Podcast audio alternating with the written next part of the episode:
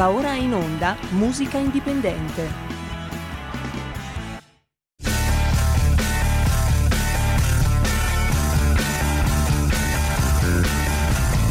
Siamo partiti col giasso, aspettiamo ancora il sole, e orinegamo ai cani, ma il canno magna il canno.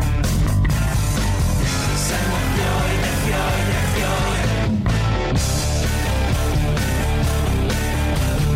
Siamo fiori del troie, non ne saprà mai. E la linea va a Francesco Caprini. Ciao, ben ritrovato. Caro saluto anche a tutti i nostri ascoltatori. Questa puntata sarà una puntata che ha per tema un po' il caos che ci ha attraversato quest'estate 2022. Quando vi ricordate tempo fa, quando si parlava di musica, quanto era bello il pop d'estate con i nuovi orizzonti musicali. Il settembre in arrivo, poi è arrivata la periodo della rap, che è molto bella, interessante, vivace, però non ha mai avuto questo fascino coinvolgente da attrarre, degli evergreen, e colpisce soprattutto anche il vuoto discografico di questa estate che abbiamo appena passato. Probabilmente i temi dominanti della politica, i temi della guerra, delle pandemie hanno oscurato le hit estive, anche se alcune radio ci hanno tentato ad imporre degli stili musicali, non ci sono riusciti. La mia domanda è: sarà sempre peggio? Sulle spiagge invece il turismo quest'anno ha fatto passi da gigante, ha fatto il pieno. E mentre noi ce la stiamo a raccontare da buoni romantici se la musica possa essere ancora un mezzo come le canzoni per salvare la vita, altri hanno delle novità. A settembre ci sarà modo di confrontarci culturalmente, politicamente, con una società che sta cambiando, che sta virando verso nuove dimensioni, nuove organizzazioni. Però noi ci vogliamo ascoltare oggi la musica senza tempo, la musica per Radio Libertà.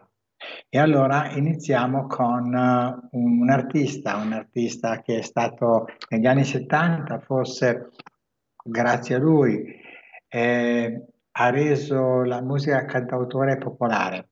C'era in realtà già due artisti che si condividevano questo successo, da una parte c'era Guccini e dall'altra c'era Fabrizio De André. Artisti però che onestamente erano conosciuti solo attraverso gli studenti dei licei. Le loro tematiche erano forti, venivano da studi importanti, dal latino, dal greco e dalla letteratura americana da una parte con Guccini e dalla letteratura francese dall'altra con il grande Fabrizio De André. Però irrompe sul mercato un personaggio romano, modesto, semplice, carino da vedere, veniva soprannominato il principe perché aveva modi e stili nel fare che erano della gentilezza pura. Lui è Francesco De Gregori e il brano Rime diventa subito un brano popolarissimo. L'album vende quasi 1 milione di dischi e la canzone d'autore entra in tutte le case. Rime di Francesco De Gregori, ce l'ascoltiamo con piacere. E qualcosa rimane fra le pagine chiare e le pagine scure, e cancello il tuo nome dalla mia facciata,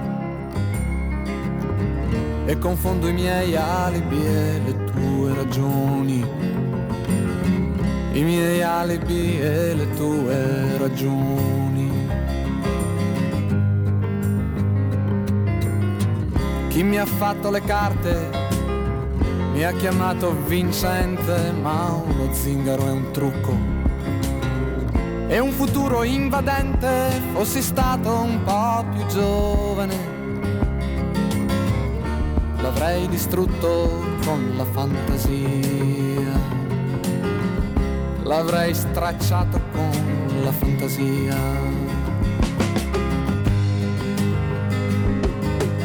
Ora le tue labbra puoi spedirle a un indirizzo nuovo e la mia faccia sovrapporla a quella di chissà chi altro. Oh, ancora i tuoi quattro assi, vada bene di un colore solo, li puoi nascondere o giocare come vuoi, o farli rimanere buoni amici come noi.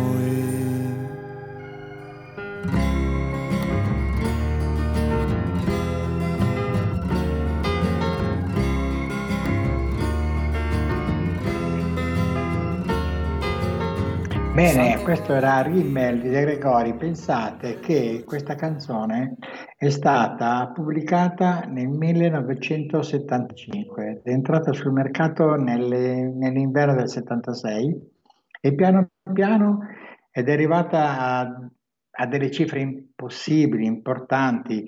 Vabbè, è anche un album questo che sarà ricordato per altri brani che erano presenti da Pablo e insomma con De Gregori la canzone d'autore entra direttamente nel mainstream, diventa famosissima, il cantautore viene sdoganato e da lì nascerà proprio una sfilza di artisti che praticamente avranno anche successo.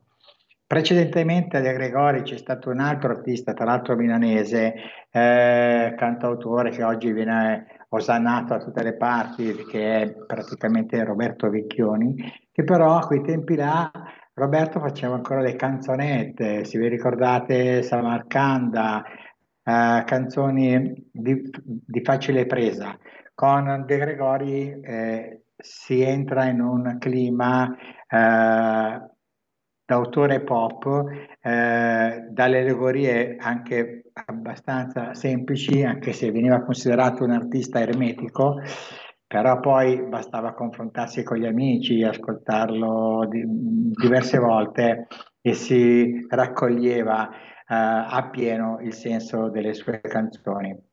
Ma perché ho iniziato con Rime? Ho iniziato con Rime perché appunto una canzone di circa 50 anni fa la stiamo ascoltando ancora ad oggi, dà un successo ancora nel quotidiano, nel contemporaneo, e mi piace immaginare, perché naturalmente io non ci sarò, voi qualcuno di sì, se fra 50 anni avremo modo di ascoltare alcune hit che quest'anno alcune radio hanno imposto al grande pubblico. Hanno imposto, dico, perché come sapete ormai la musica viene considerata un prodotto e quindi viene messo sul mercato con tutte le caratteristiche di un prodotto commerciale, e quindi c'è una campagna promozionale, vengono pensati e ragionati tutta la comunicazione, si usano i social, si usano le radio, qualche radio è pure anche editrice di queste canzoni che vengono trasmesse, alla faccia della legge che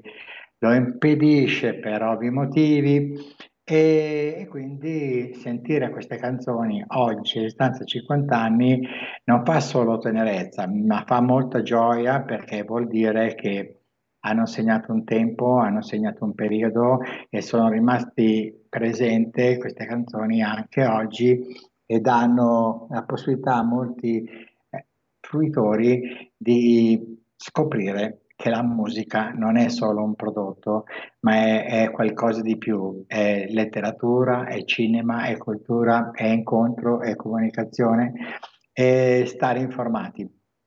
Poi ci sono le canzoni quelle estive, quelle semplici, quelle di apparentemente banali, però sono ricche di metafore, e una di queste canzoni è una canzone semplicissima che conosciamo da molto, è una canzone che è stata pubblicata negli anni '80 dai Ladri di Biciclette e da Baccini. La canzone si chiama Sotto questo sole ed è veramente un ritornello estivo che ancora oggi fa ballare, fa riflettere e fa anche pensare. Quindi ascoltiamoci i Baccini e i Ladri di Biciclette con Sotto questo sole.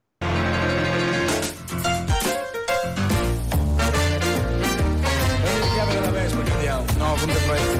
Come sei depresso? Dai che andiamo! No, sono depresso, sto giù sui BG's, è un'altra roba.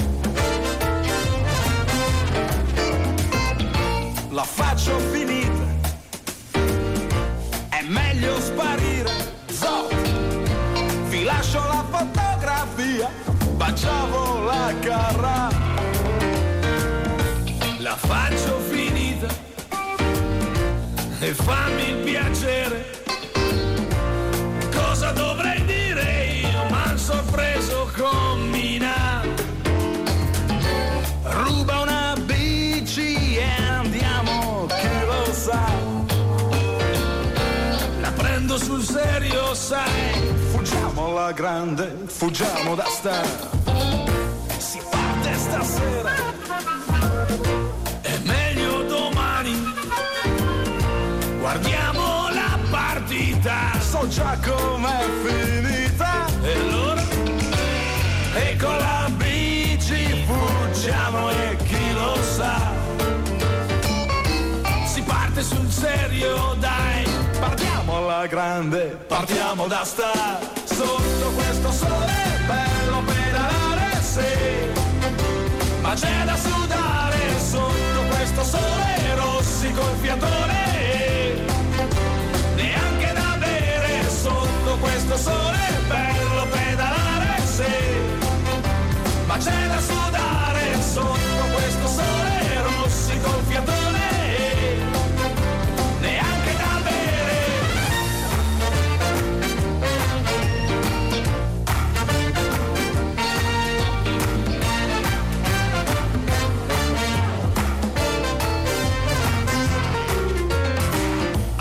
So io cosa facciamo? Facciamo che andiamo. C'è gente che ha pagato, non può finire qui.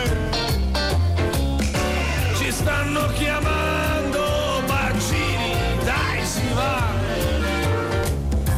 Aspetta un momento, come in prima fila mi ha guardato, ci sta. Sotto questo sole è bello pedalare. Ma c'è da sudare sotto questo sole rossi col fiatone, neanche da bere sotto questo sole è bello pedalare, sì, ma c'è da sudare sotto questo sole rossi col fiatone, neanche da bere sotto questo sole.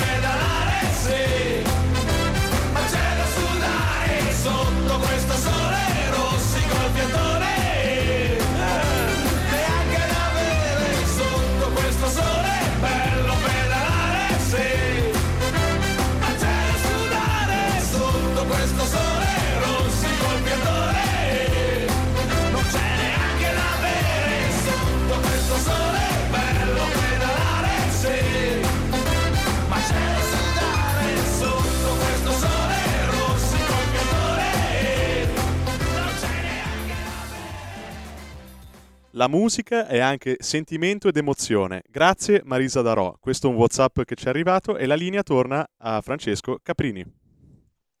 Grazie alla nostra ascoltatrice di Rò. È proprio così. Io infatti cerco di spiegare alla gente che la musica indipendente non è solamente il fatto che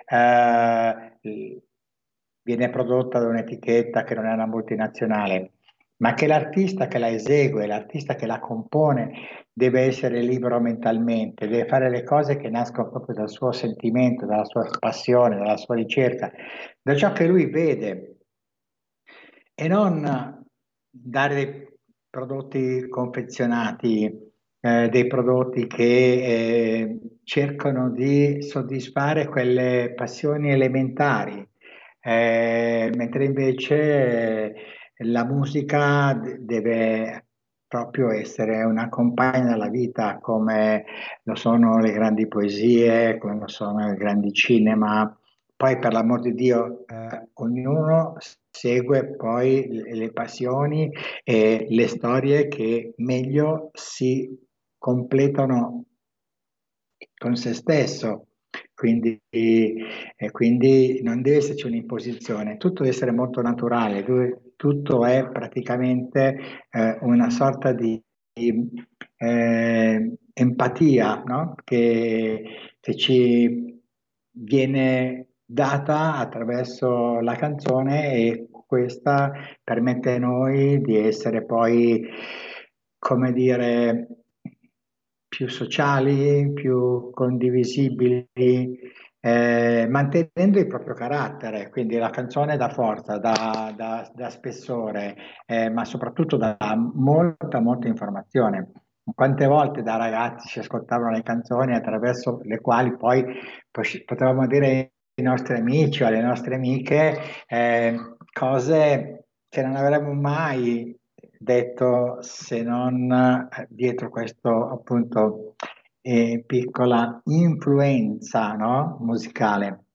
Le canzoni, ecco, potrebbero essere le prime influencer, se vogliamo giocare, potrebbe essere così.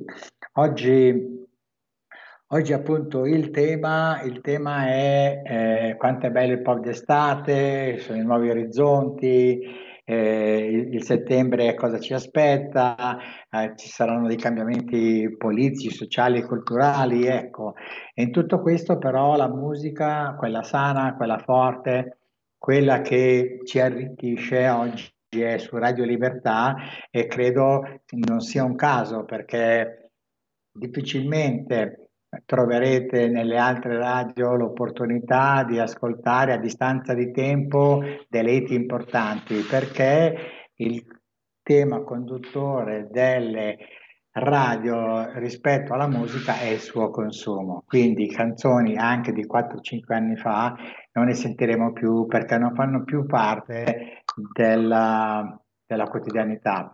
Ogni giorno ci alimentiamo di cose diverse, di musiche diverse, che vengono imposte dalle multinazionali. Noi vogliamo fare, appunto, con questa trasmissione di musica dipendente, una musica senza tempo, una musica per Radio Libertà, per ascoltatori che sono sensibili, che sono attenti, che hanno cose da dire e che anche nel quotidiano lo fanno con anche delle prese di posizioni politiche importanti. Quindi musica buona, musica importante, musica che resta nel cuore, nella mente, che ci dà anche la forza di superare, come dicevo prima, la musica da buoni romantici. Abbiamo pensato che potesse salvare la vita, salvarla no, ma aiutarci a viverla meglio, senz'altro. E quindi adesso ci ascoltiamo una grande musicista italiana, grande artista, lei è Gianna Nannini, il brano è Fotoromanza.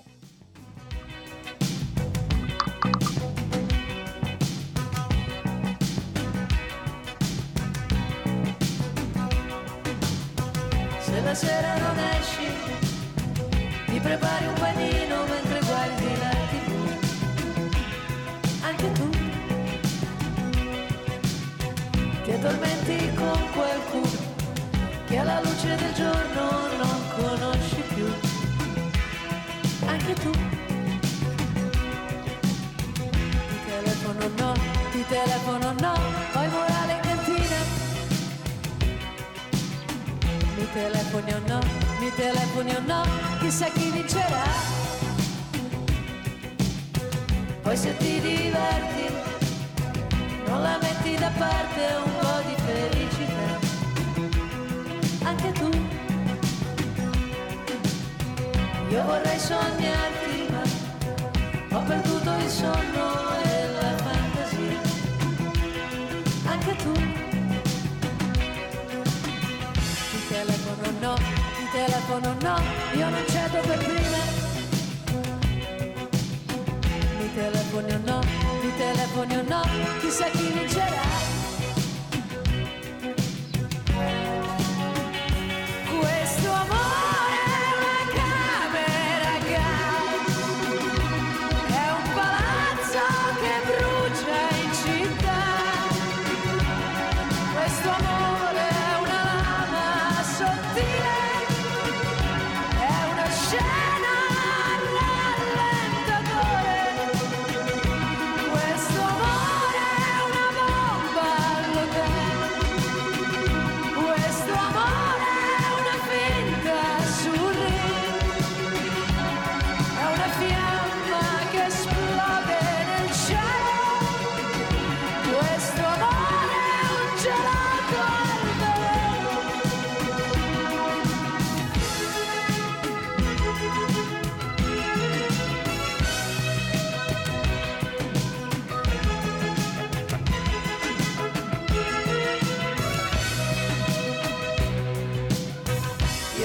A dirlo è che ti vorrei soltanto un po' di più, anche tu.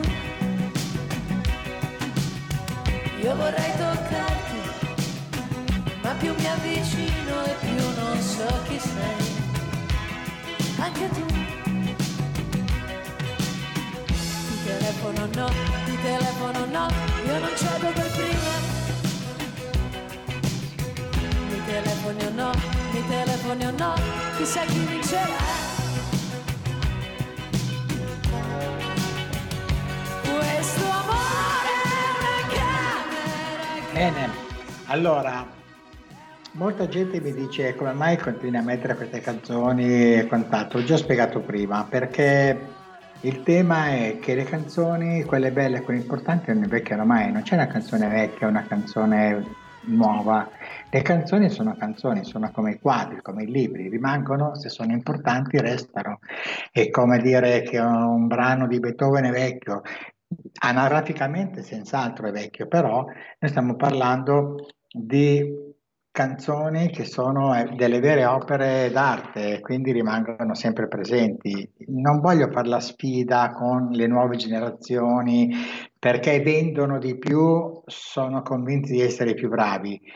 Non è così che funziona.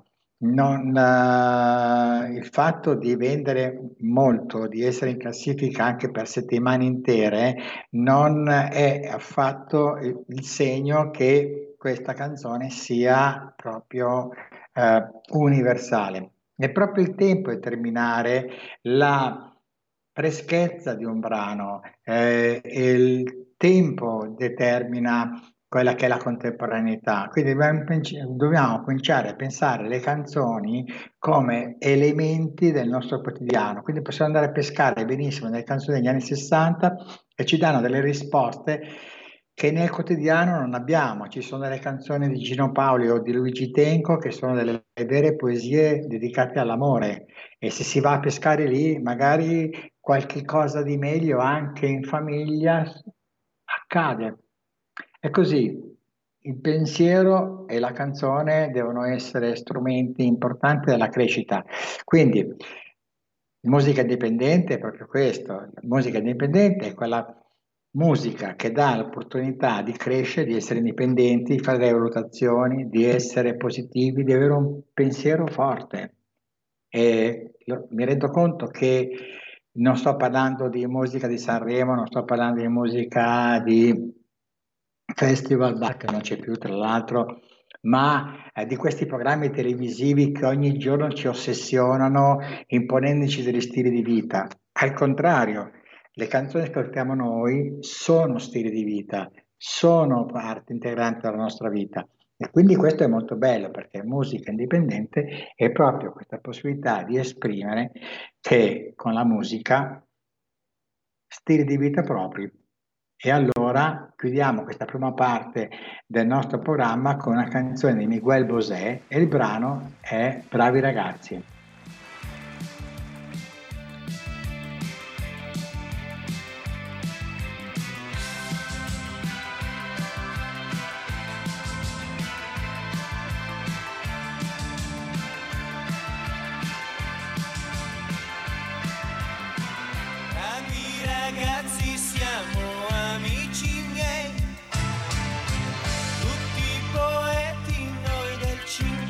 sei. Astrasso in un mondo che si dà via, la vita è solo acrobazia.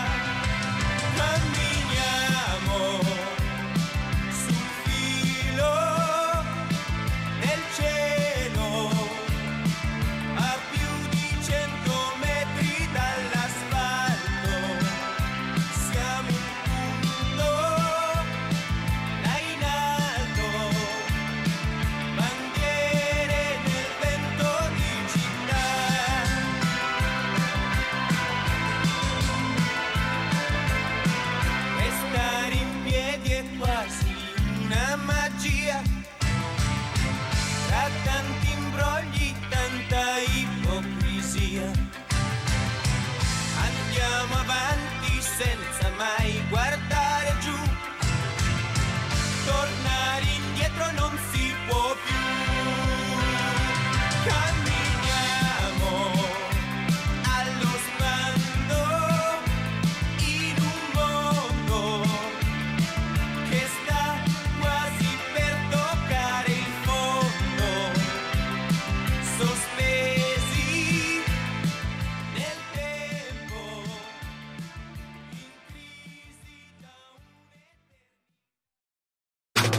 Stai ascoltando Radio Libertà, la tua voce libera, senza filtri né censura. La tua radio.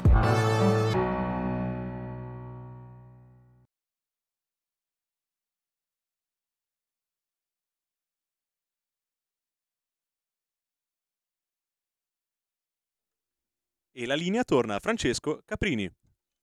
Grazie ed eccoci alla seconda parte di Musica Indipendente, che oggi è più filosofia indipendente. Mi rendo conto che a volte divento logorroico, però mi piace attraverso anche delle canzoni semplici, banali, che sono state nel tempo considerate facilone, se non addirittura la canzone estiva, come la prossima che ho in programma.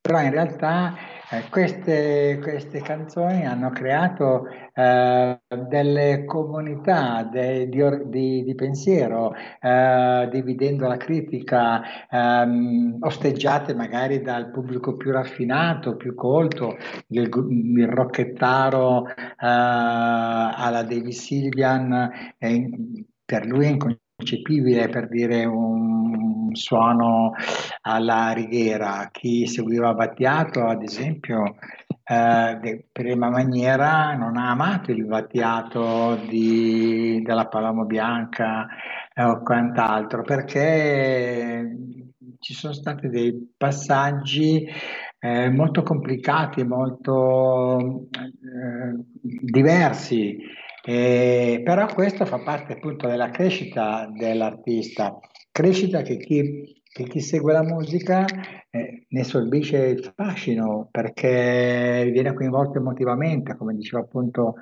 la persona ascoltatrice di Ro, ed è la passione che ci permette poi di rimanere, diciamo così, in equilibrio su ciò che è semplice, didattico, scolastico, a quello che è invece più profondo, più intenso, più complesso. La musica è proprio questa, quindi da De Gregori oggi passiamo a Righeira, e questo fa parte di un pensiero che nel tempo si è evoluto e ci permette di essere più liberi nell'esprimere e nel dosare anche le canzoni all'interno di un programma.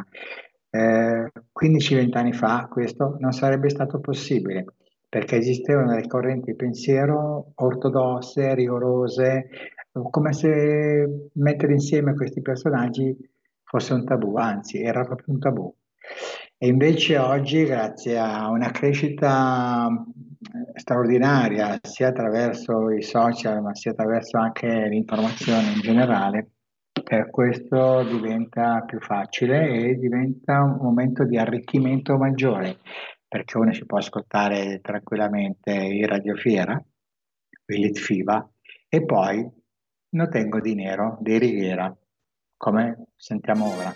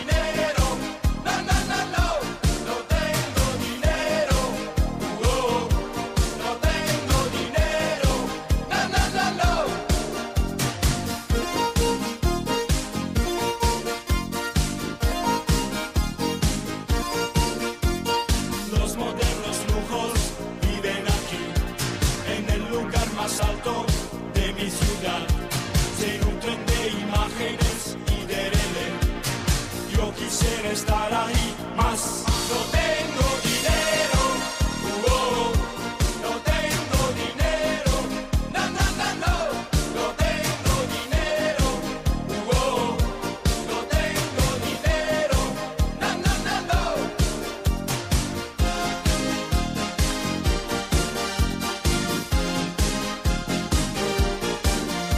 no. Los nuevos italianos crean aquí, impávidos y fieros de la velocidad.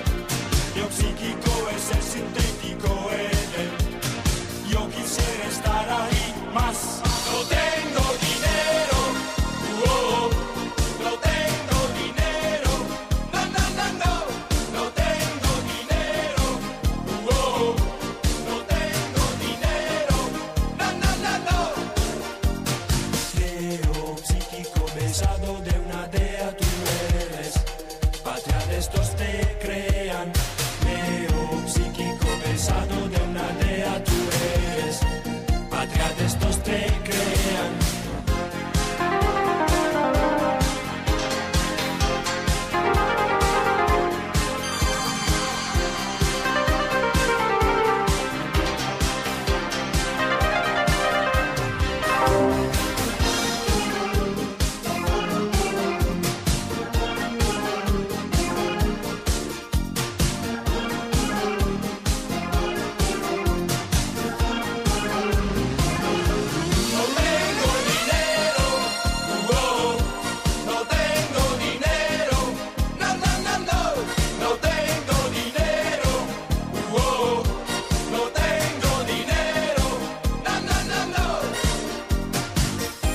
Eccoci qua, torniamo in diretta dopo aver ascoltato Non tengo dinero dei Righeira, ecco una canzone ad esempio, questa che è stata prodotta dai Fratelli La Bionda. I Fratelli La Bionda sono conosciutissimi nel mondo per essere stati tra i sostenitori di quella che viene chiamata la dance italiana e hanno portato successo artisti come ad esempio Amanda Lear.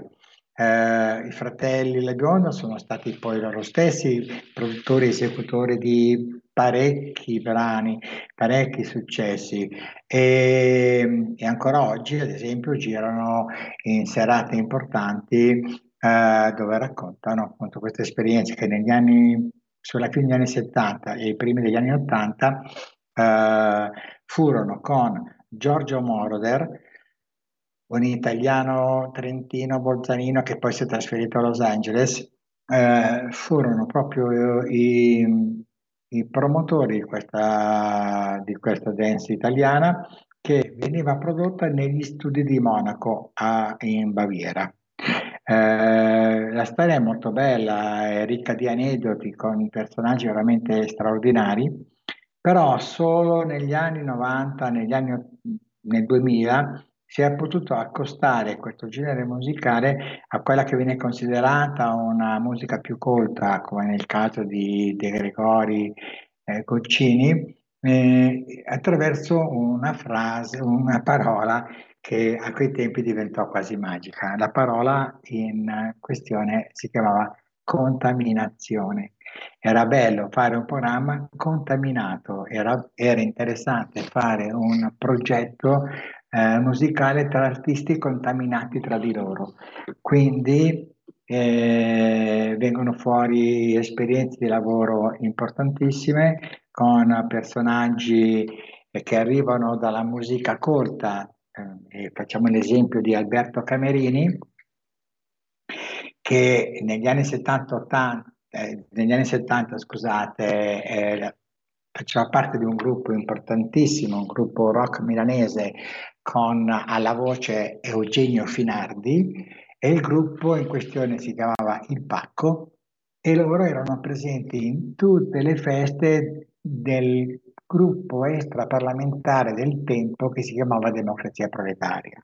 Le loro canzoni, tre canzoni di protesta, canzoni legate al mondo brasiliano, cileno, sudamericano, anche perché Camerini e alla mamma brasiliana, e scoppia la polemica perché a un certo punto Alberto molla quel mondo lì e diventa un artista che si inventa un prodotto elettronico dance italiano, di cui adesso ascoltiamo una canzone, e si è tirato addosso tutte le ire dei giornalisti, dei critici e anche di una parte del mondo discografico italiano che non, appunto, non accettava allora queste contaminazioni. Bene, il brano in questione è Tanz Bambolina e lui è Alberto Camerini.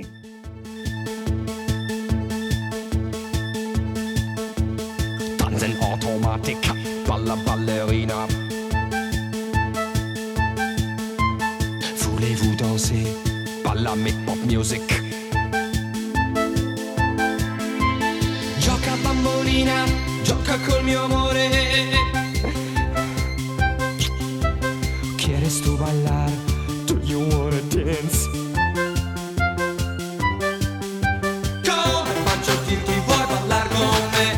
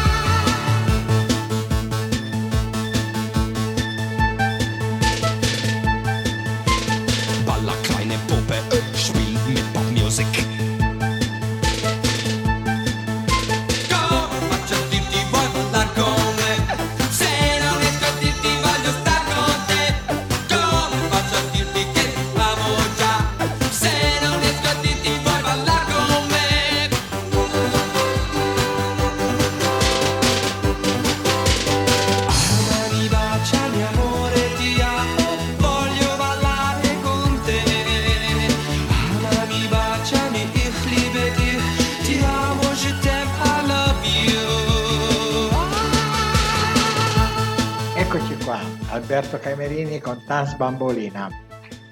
Pensate che dopo il successo di questa canzone, Alberto Camerini fu radiato da tutti i festival dell'Unità in Italia, mentre prima era un artista ben accettato, poi entrò in quello che veniva considerato musica superficiale, musica di evasione, musica deviazionista e quant'altro, per cui lui e un altro suo coetaneo, Ivan,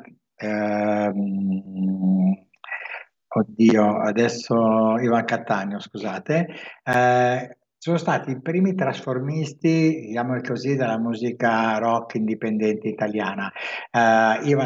Mentre Ivan con Italian Graffiati aveva proposto tutta una serie di tematiche dal mondo omosessuale all'ambiente e a quant'altro, Camerini invece si spostò sulle tematiche legate alla musica elettronica, cioè non c'era più il musicista, il chitarrista o il batterista che suonavano, ma c'era una sorta di console. Fecero lo scandalo tutte e due allora subirono le ire del Partito Comunista, della Commissione Cultura, che per anni li ha banditi dal Pezzo Unità. Questi erano altri tempi, però Questo per dire come la sperimentazione, la ricerca, il mondo indipendente non sempre viene facilitato da coloro i quali si considerano progressisti, democratici e innovativi. Non è così. Bene, continuiamo il nostro viaggio nella ricerca e nella sperimentazione. Andiamo a prendere un artista che viene dalla scuola di Genova. Non è tra De André, Bindi, Gino Paoli e Bruno Lauzi, ma è molto più giovane. Non è nemmeno legato al mondo dei New Trolls.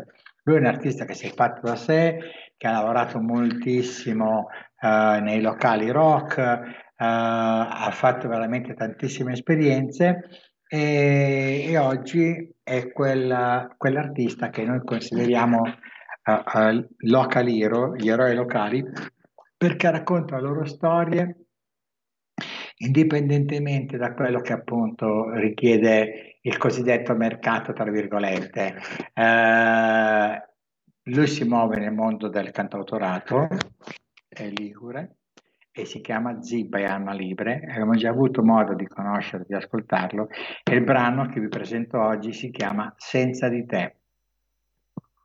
Io che ho fin troppe parole, a volte resto in silenzio, adesso sono qui a scriverti, chiedendo quasi perdono per le cose che do per scontate, perché ci siamo scelti, e che magari vorresti sentire ogni tanto da me.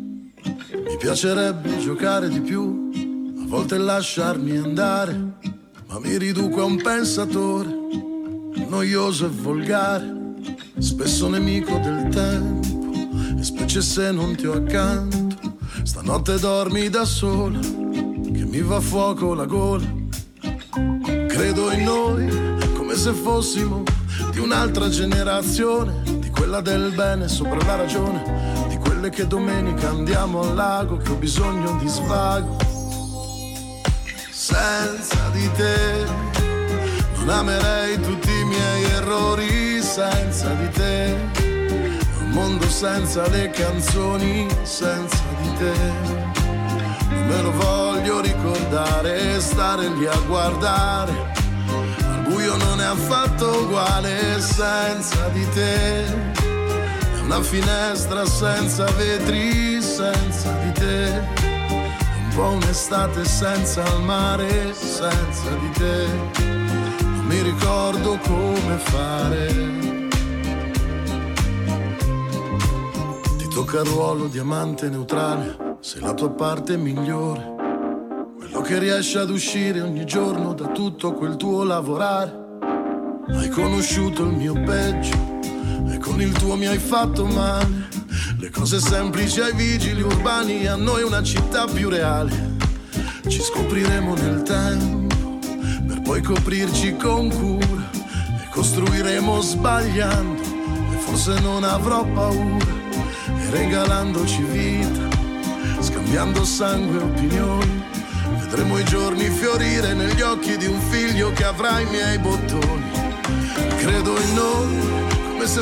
Bene, rientriamo dopo aver ascoltato Zibba e Alma Libre, che sta per Zibba e Anima Libera, e siccome i tempi sono brevi andiamo subito in Radio Fiera, un gruppo che io amo moltissimo, sono veneti e sono tratti gli autori anche dalla nostra sigla di musica indipendente. Il brano è un bravo straordinariamente umano, caratterizzato da questa voce calda del cantante, e loro cantano in dialetto. Dopo che io ho insistito su di loro, ho fatto parecchia pressione facendogli addirittura come paragone il buon e il grande e mitico l'album Creuse de Mar di De André. E loro non volevano, perché dicevano che appunto il dialetto era da leghisti, sarà anche da leghisti, però ragazzi è una lingua importantissima, fa parte della nostra vita, non dimentichiamola. E quindi poi alla fine ce l'ho fatta e il disco ha avuto veramente un successo straordinario. Radio Fiera, piova. Bene.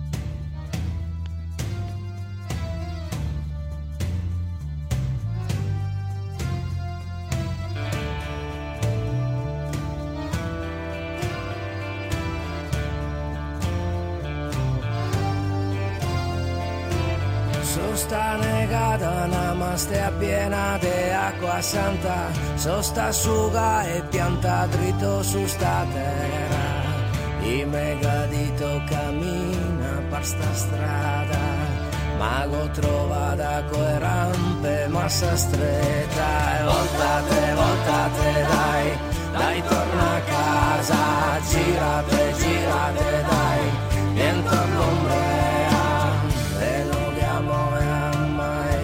Sta piova e non diamo a più chissà che sbaglia. Sì, son sicuro adesso mio ricordo, sì, son sicuro qualcuno mio gadito, che prima o dopo di te presento un conto, te puoi sigare e pianzar ma non sta sconto. E voltate, voltate dai, dai torna a casa, girate, girate dai, viento all'ombra. E non abbiamo mai da far sta piova, e non abbiamo più chissà che sbaglia.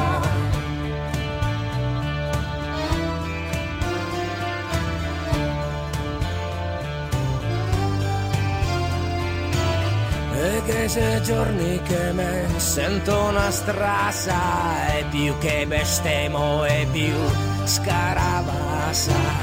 E ora penso che ho fatto una capea, potevo portarmi a Rio, chiama e detta ombrea. E voltate, voltate dai, dai torna a casa, girate, girate dai, dentro all'ombrea. Sempre quella, girate, girate avanti, viento all'ombrea. E non chiamo mai da far sta piova, e non chiamo più chissà che sbaglia. E non chiamo mai da far sta piova, e non chiamo più chissà che sbaglia. Voltate, voltate dai,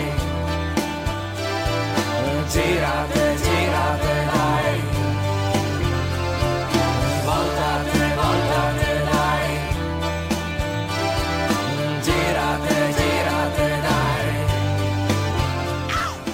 Bene, allora siamo addirittura d'arrivo, abbiamo ancora un brano e quest'oggi questo brano che è come sempre in chiusura del programma Musica Indipendente per quanto riguarda la parte che curo io, è dedicato sempre alla guerra. Allora ripeto che la guerra non è una soluzione, è una catastrofe, quindi smettiamo di fare la guerra. Abbiamo studiato 2000 anni dopo Cristo e 7000 anche prima, e se oggi siamo ancora qua a parlare di guerra e a vivere le guerre vuol dire che non abbiamo capito un bel nulla. Mi auguro che i prossimi che amministreranno l'Italia prendano decisioni importanti al fine di portare la diplomazia al ruolo che gli aspetta e rinunciare alla guerra come strumento di comunicazione. La guerra, ripeto, non è una soluzione, è una catastrofe. E per chiudere bene metto una canzone dei Beatles, un gruppo storico che voi conoscerete, come conosceranno in tanti, ma che a distanza di 50 anni ci insegnano ancora attraverso le loro canzoni che la pace e l'armonia è possibile. Questa canzone si chiama Strawberry Fields Forever, che vuol dire campi di fragole per sempre. E dice la canzone, lasci che ti accompagni perché sto andando proprio ai campi di fragole. Niente è reale, non c'è niente per cui stare in attesa. Campi di fragole per sempre, campi di fragole per sempre. Benissimo, ci ascoltiamo i Beatles e poi vi saluto come si deve.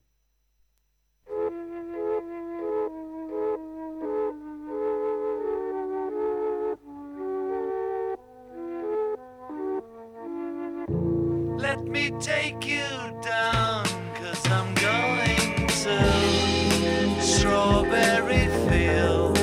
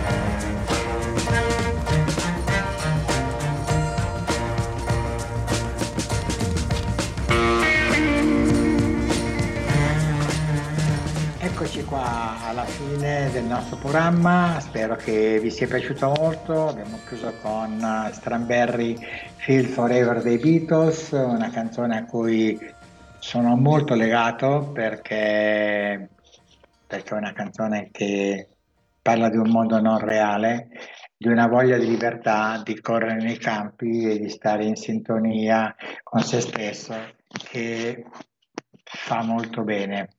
Auguro a voi tutte queste belle cose. Grazie per avermi ascoltato anche oggi, per avermi sopportato. Buona musica, musica indipendente. Alla prossima, grazie a tutti. Buon giorno, buonasera e buon appetito. Buona giornata a tutti. Ciao, ciao. Grazie. Avete ascoltato Musica Indipendente.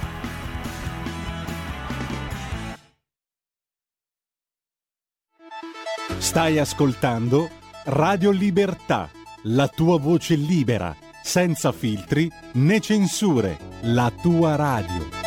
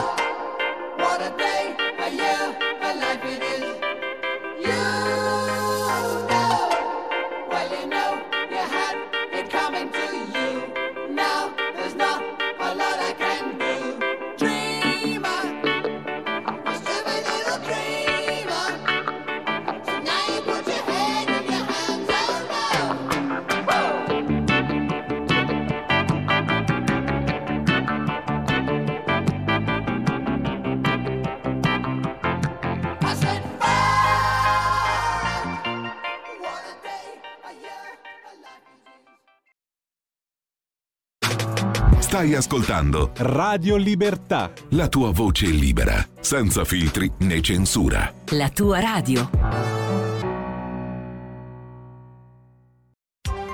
Coming Soon Radio, quotidiano di informazione cinematografica. Ti ricordi l'emozione della prima volta al cinema? E qui può fare qualunque cosa. Il primo inseguimento. Fermati a un ordine! La prima scazzottata. Ambroglione. Il primo finale all'ultimo respiro. Stop! È piaciuto il film? Torna a sognare ad occhi aperti.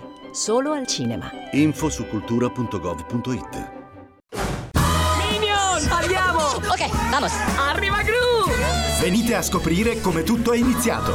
I Minion mi salveranno. Minions 2, come Gru diventa cattivissimo. A meno che non mandino tutto all'aria. In anteprima l'8, il 9 e il 10 agosto. No, no. Dal 18 agosto solo al cinema.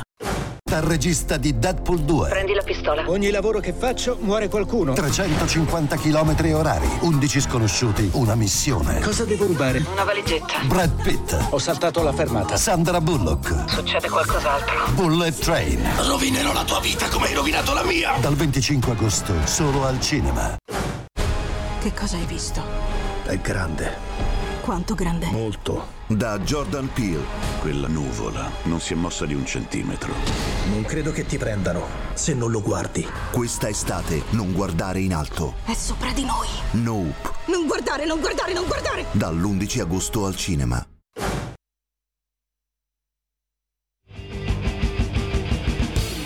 Va ora in onda Potere al popolo.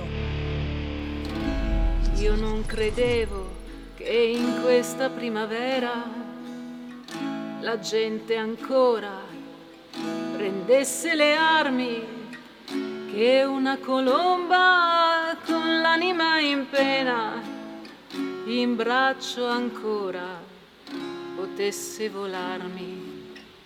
Io non credevo che in questa primavera ancora i soldati andassero in marcia, che il cappellano dicesse una preghiera per chi la morte sta guardando in faccia.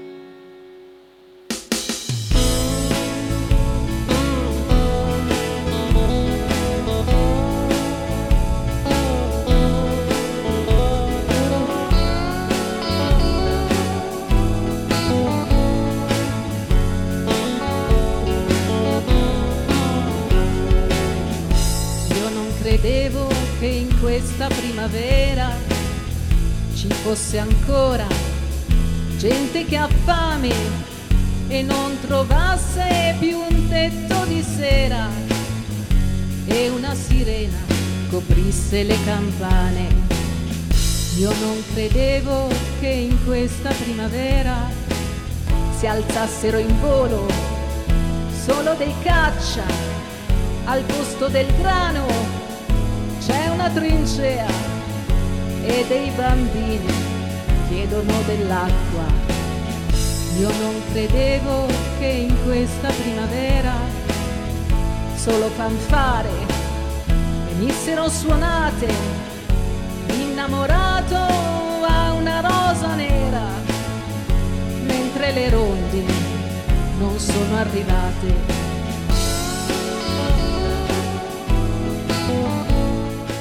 Una canzone per meditare, questa di Chicca Smile. Già, io non credevo che in questa primavera, così si intitola.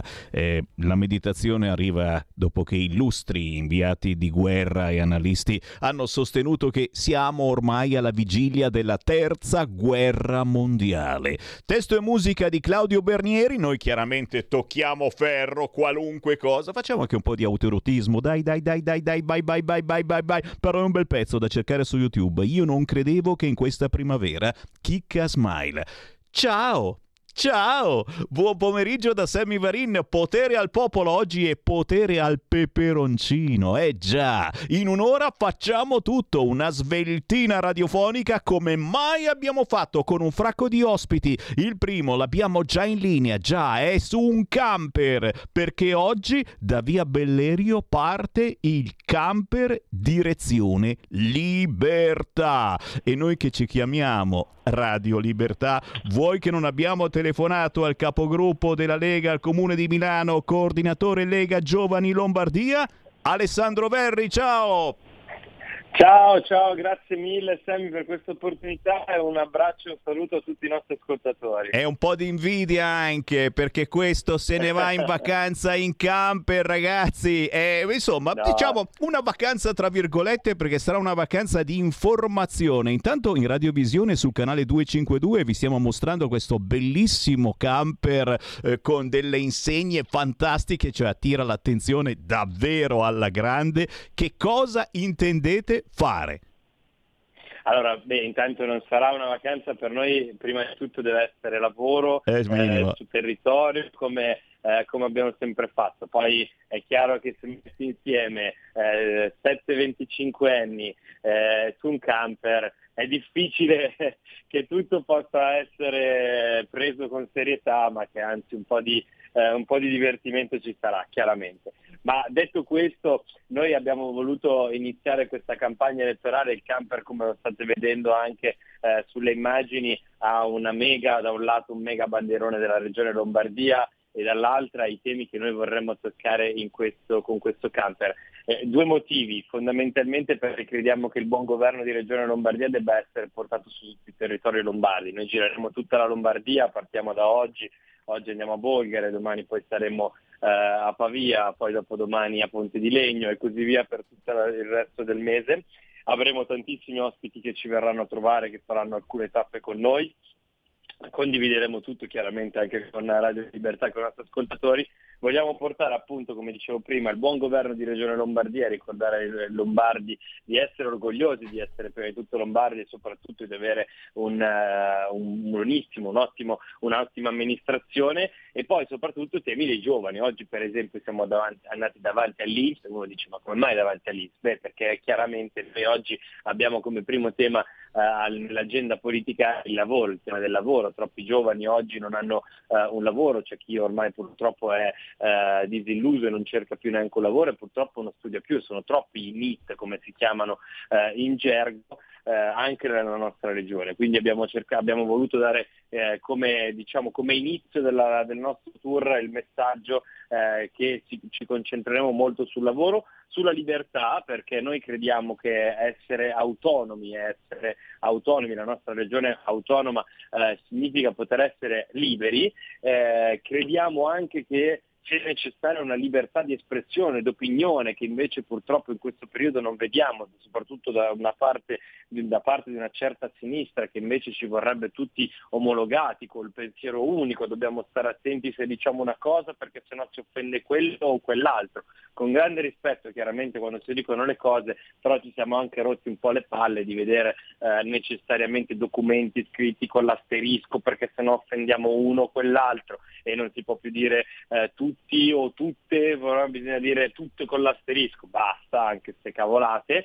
E poi la libertà per noi è poter rimanere nella nostra terra, quindi vorremmo ribadire il diritto. Mentre appunto a sinistra si parla di diritti per gli ultimi arrivati, noi invece vogliamo ribadire il diritto a non emigrare e vorremmo che ogni cittadino lombardo, ogni ragazzo, ogni giovane si possa sentire libero di poter scegliere dove andare e non essere costretto ad andarsene dal proprio paese di nascita, perché evidentemente qui non si investe sul futuro. Bello sentire parlare così i giovani, veramente ti riempie di gioia e ti fa venire voglia di salire anche tu su quel camper. Ma non c'è posto, io ci ho provato, mi avete fatto vedere che proprio era pieno, è pieno questo camper. Bene, allora guarda, ti dico solo una battuta, davvero, noi questo weekend dobbiamo partire, io ho 15 ragazzi che vorrebbero salire. Allora, ragazzi, poi il camper è da 7, ci stiamo, poi andremo ad incontrare tutti i territori, quindi ci saranno i gruppi giovanili del territorio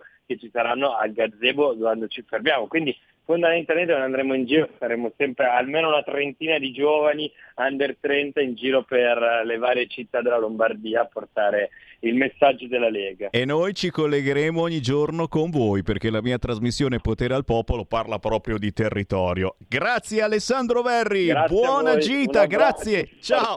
Grazie a voi, ciao. Beh, io la vedo come una gita perché sono un camperista, ragazzi, poi si va a fare informazione sulla Lega e su quelle che sono le esigenze dei cittadini. È un camper che raccoglierà tantissime informazioni su voi che ci seguite dalla Lombardia per capire, l'avete capito benissimo, come stilare il programma elettorale per il prossimo anno, perché la regione Lombardia andrà al voto. E certamente, già che ci siamo, sentiamo anche le vostre opinioni, visto che il 25 di settembre in tutta Italia si vota. Sono le 14.10, Sammy Varin, Potere al Popolo è potere ai territori, ma soprattutto è potere alle nostre conversazioni tradizionali, e come ogni venerdì a quest'ora arriva la commentatrice Chiara Soldani. Buon pomeriggio Sammy, un saluto a tutti i nostri ascoltatori. E vai, allora, riassumiamo la settimana. Risorse continuano a sbarcare e sono ben protetti dalla sinistra. Pregliasco, il tuo amore segreto che non molla il Covid, può ancora ucciderci. Altro che preoccuparci, ci stiamo preoccupando per le bollette alle stelle. Ma che il Covid e naturalmente tanto altro. Do subito a te la parola perché oggi pepe in culo. Chiara Soldani. Ti ringrazio Sammy, sì, effettivamente riassumere questa settimana è davvero molto complicato, anche perché giustamente come dicevi siamo molto concentrati verso l'approssimarsi di settembre e ormai non manca moltissimo al voto, e devo dire che questa campagna elettorale ci sta riservando dei picchi anche di trash, perché io ho dato una spulciata, ahimè, mio malgrado, ai profili social di Enrico Letta e devo dire che ho raccolto un materiale veramente allucinante, perché poi quando per esempio Salvini, tanto per fare un nome così a caso, ma anche per esempio Giorgia Meloni pubblicano, non lo so, delle foto di pietanze tipiche, piuttosto che insomma sponsorizzano giustamente il nostro orgoglio enogastronomico italiano, beh, ovviamente c'è populismo, sono contenuti assolutamente poco consoni, c'è un livello medio-basso, perché poi gli intellettuali di sinistra trovano sempre il pelo nell'uovo, il cavillo per criticare e denigrare. Però se lo fa Enrico Letta, se ci chiede se preferiamo non lo so, i maccheroni col guanciale piuttosto che con la pancetta, beh, lui può, quindi come sempre molto coerenti, devo dire. E però giustamente dicevi le risorse che vengono difese dalla sinistra, ma ovviamente anche dai mass media, che riguardo appunto al fatto gravissimo, lo stupro di Piacenza del 21 agosto scorso, devo dire che stanno ponendo l'accento ovviamente nei confronti del video incriminato, che poi insomma testimonia purtroppo quanto è accaduto, quindi non è certamente una manipolazione della notizia. Molto incoerente anche questo, perché sappiamo benissimo invece quanto effettivamente i giornali e la stampa internazionale abbia fatto leva sul caso Floyd, ma ovviamente anche sul caso di Alika, appunto il venditore ambulante che è stato ucciso a Civitanova Marche, perché ovviamente quando la vittima è una persona di colore, chiaramente insomma subito bisogna parlare di razzismo, ci deve essere una mobilitazione a livello globale, internazionale. Quando invece la vittima per esempio di uno stupro, come in questo caso, è una vittima bianca, una signora 55enne ucraina, e ovviamente l'aggressore è una risorsa, in questo caso della Guinea, tra l'altro approdato in Italia nel 2014 in Sicilia, beh, ovviamente in questo caso bisogna essere quanto più possibile omertosi e prendersela con chi giustamente denuncia questi casi crescenti di violenza, che poi, caro Sammy, sono documentati dai dati che ci vengono forniti direttamente dal Ministero della Giustizia, perché un detenuto su 3 è straniero, quindi si parla circa di più del 30% appunto di stranieri sul totale appunto dei detenuti italiani, e insomma le origini quali sono? Alla fine l'elenco è sempre quello: egiziani, marocchini, albanesi, tunisini, gambiani, pakistani, Insomma, alla fine noi non siamo razzisti, siamo persone che documentano lo status quo, la realtà dei fatti, e i numeri, che ci piaccia oppure no, parlano veramente molto molto chiaro. Pregliasco è la mia ossessione, evidentemente, le Viro Star sono purtroppo l'ossessione un po' di tutti. Ovviamente mette già le mani avanti, prepariamoci all'autunno perché il Covid uccide ancora, e mi pare insomma che giustamente, come dicevi, il caro bollette, energia, tutta la situazione economica che stiamo vivendo, probabilmente preoccupa le tasche degli italiani molto più del Covid, mi pare ovvio. Però di contro ci sono poi degli ulteriori studi che vengono ovviamente taciuti, che riguardano soprattutto l'osservazione del sangue dopo le inoculazioni di Pfizer e Moderna, e ci sono questi studi di un team di ricercatori svizzeri e tedeschi che stanno appunto riscontrando delle problematiche non da poco, addirittura ci sono dei problemi nel coagulo dei globuli rossi, ci sono dei problemi che potrebbero far insorgere delle patologie cardiologiche, quindi insomma qualcosa decisamente sì di preoccupante. E da questa osservazione appunto del sangue sono state scoperte delle gravi e sovrapponibili alterazioni ematologiche, più la presenza di particelle esogene, quindi esterne, che nel sangue non dovrebbero esserci. Tutto questo a seguito delle inoculazioni del vaccino. Quindi, caro Pregliasco, ovviamente lei non parlerà mai di tutto questo, lei e non soltanto. Però giustamente, se le persone hanno paura ad andare a vaccinarsi o a tornare a vaccinarsi perché magari si sono contagiati e si sono resi conto che comunque il Covid te lo becchi ugualmente anche se sei vaccinato, evidentemente hanno tutte le ragioni, insomma, per essere così scettici nei confronti veramente di una grandissima farsa, perché veramente sui vaccini ci hanno detto tutto e il contrario di tutto, e penso che questi personaggi abbiano completamente perso la credibilità, e mi pare insomma anche piuttosto evidente, date anche le evoluzioni politiche per esempio di Crisanti, che insomma veramente sta cavalcando l'onda e quindi dice: ma sì, buttiamoci anche in politica e cerchiamo magari di strumentalizzare ancora un po' di più tutta la questione ovviamente di Covid, vaccini e quant'altro. E poi, che dire, gli sbarchi, siamo arrivati veramente a numeri che fanno semplicemente paura.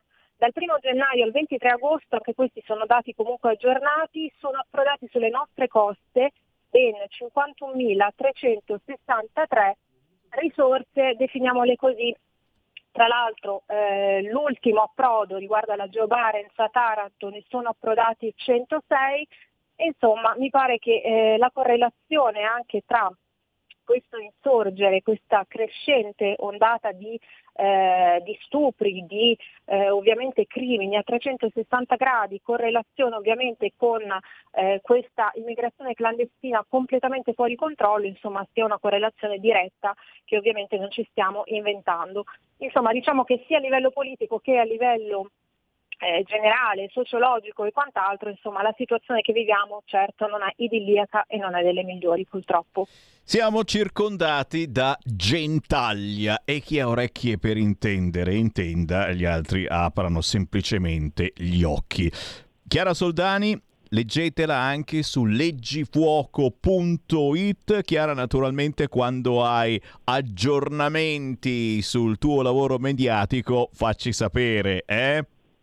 A brevissimo, Sammy, a brevissimo. Quando potrò sarete primi ovviamente ad avere qualche spoiler. Grazie Chiara per i tuoi commenti settimanali. Alla prossima settimana, buon weekend.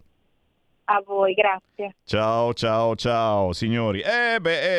Noi facciamo controinformazione, si chiama così la nostra, è una controinformazione, ma intanto ci sono sempre tanti WhatsApp al 346 642 7756. Oggi mi chiedono dov'è Matteo Salvini. Vi ho appena parlato del camper dei giovani della Lega che parte proprio in questi minuti da via Bellerio. Oggi Matteo, dopo Torre Annunziata, è a Picerno in provincia di Potenza, Basilicata, alle 16, e poi a Foggia alle ore 20. Domani Matteo Salvini sarà a Barletta, a Bari, a Polignano, Caroviglio, Ceglie e Messapica. Signori, tutte queste informazioni le trovate su Lega Salvini Premier, la pagina Facebook più sbirciata dopo quella di Matteo Salvini. Ancora controinformazione? Sì, ricordandovi che alle 14:30 arriverà lo sport con quelli dello sport, con un ospitone. Arriva Giovanni Galli, storico portiere campione del mondo, ma adesso ci sono i bacchettoni, gli amici di informazionecattolica.it. Giampiero Bonfanti, ciao!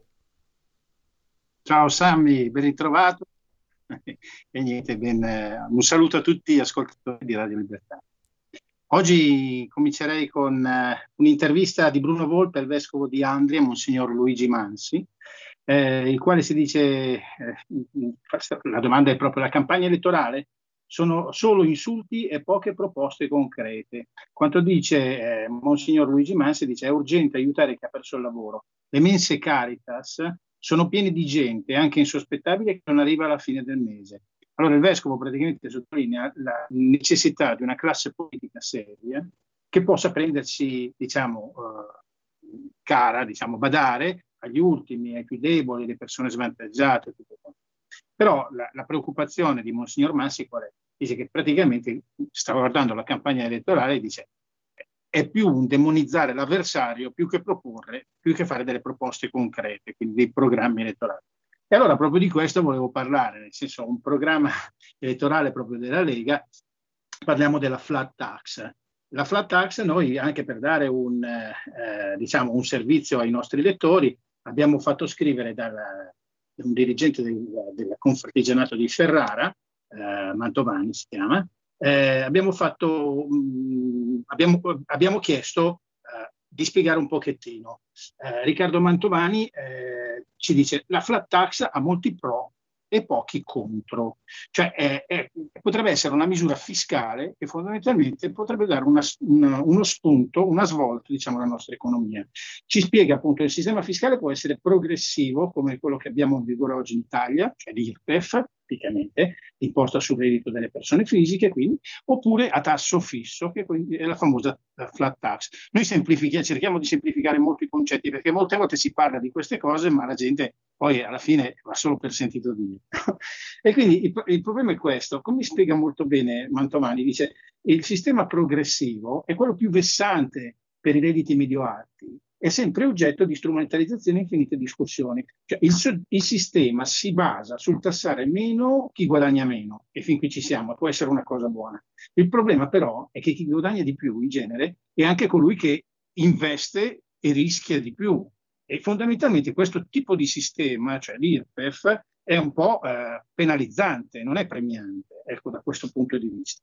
E quindi, perché poi dopo chiaramente tutto il sistema IRPEF è tutto drogato da una sorta di detrazioni, deduzioni, e quindi paga meno chi fondamentalmente dichiara meno, ma non necessariamente è colui che percepisce meno. Quindi questo è il punto cruciale. Quindi fondamentalmente cosa si dice? Di andare con una flat tax, quindi un gradino tipo che potrebbe essere per esempio un 24%, che comunque potrebbe teoricamente dare uno slancio, cioè quindi un maggiore introito nelle casse, e quindi dare anche uno slancio, all'economia del nostro paese.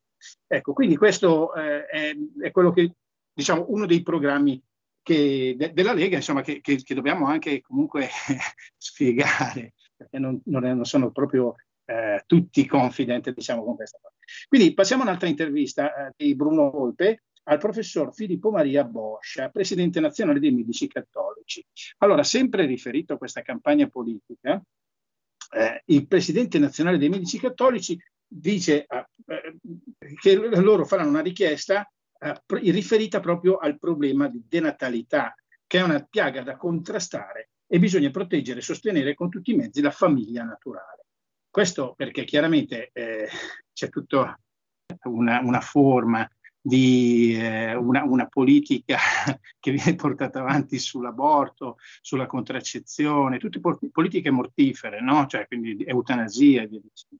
E il nostro problema del nostro paese è proprio il problema della natalità. Di conseguenza questo è un problema prioritario che stanno portando avanti i medici cattolici, però come noi possiamo vedere ci sono già gli influencer che vanno dalla parte opposta. Non so se hai sentito, diciamo, la notizia dei Ferragnez, no? Di Chiara Ferragni, che praticamente diffonde una fake news, no? Dicendo che su Instagram mette questa bella immagine, dicendo che nelle Marche praticamente è impossibile abortire, dice una cosa del genere. E chiaramente nelle Marche a trazione chiaramente Fratelli d'Italia, e continua. Ora che è il tempo di agire perché queste cose non accadono in tutto il paese.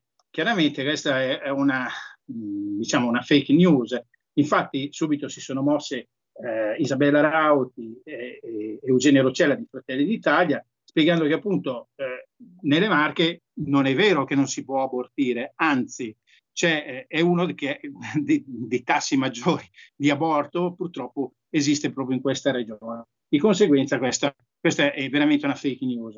Inoltre si sono mossi anche il professor Massimo Gandolfini e il portavoce poi anche di Provvita e Famiglia Jacopo Coghe, i quali hanno spiegato che chiaramente quanto detto da Chiara Ferragni è privo di fondamento e si dovrebbe informare un po' meglio sulle questioni e prima di fare delle campagne politiche appunto mortifere. Questo è un grosso problema, anche perché personaggi di questo calibro sono veramente diffondono delle notizie e molta gente li segue, purtroppo si chiamano influencer proprio per questo, quindi diventa un po' un problema poi dire il contrario.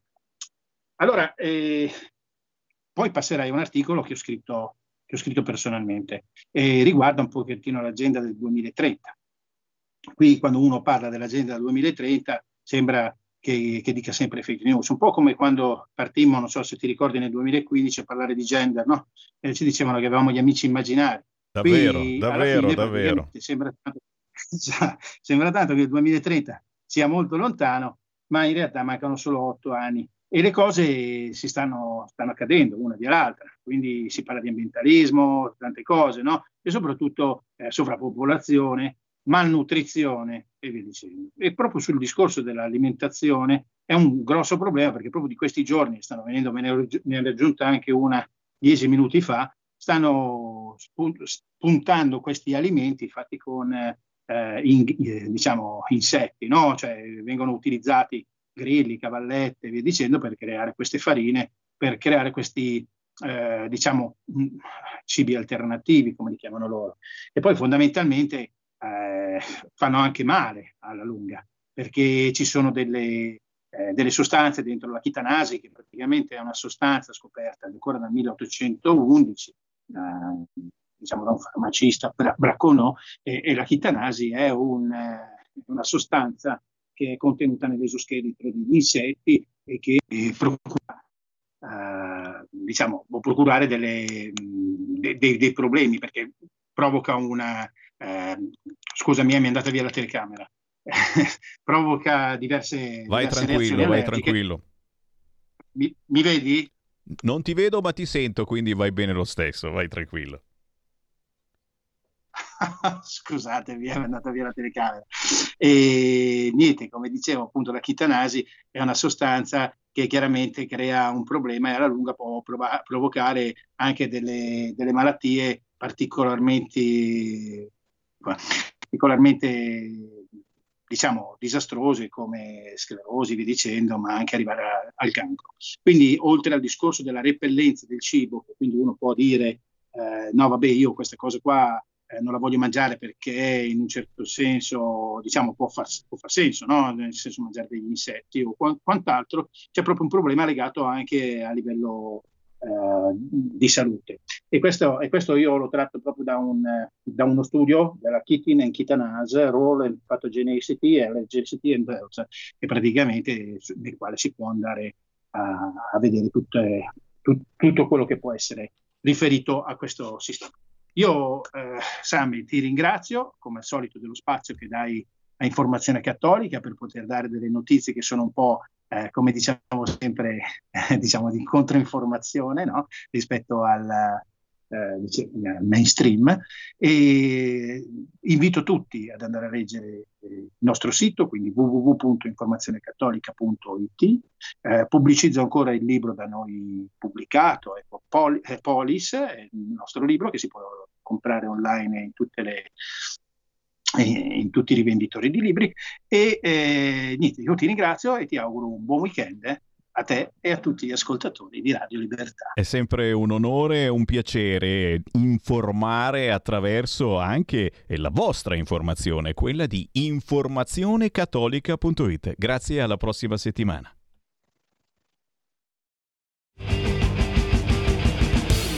Avete ascoltato Potere al Popolo.